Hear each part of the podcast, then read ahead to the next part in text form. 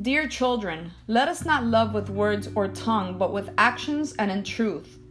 This is called sacrificial living, and you could read about it in 1 John chapter 3 verse 18. And love is defined by action. You can say loving things, you can promise to pray, but what action can your love take? In this busy, hectic world, what does it mean to actively love? It involves setting priorities and making time for the important things rather than letting urgent things take up your time.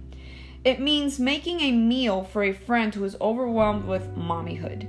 It means taking her children for an afternoon so she can have a few hours of respite.